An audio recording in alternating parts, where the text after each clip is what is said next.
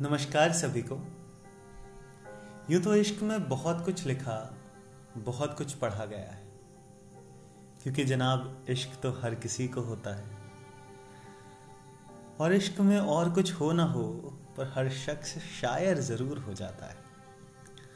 हाँ वो बात अलग है कि कुछ शायरियाँ खुद के लिए होती हैं और कुछ शायरियाँ लोगों तक जाती हैं।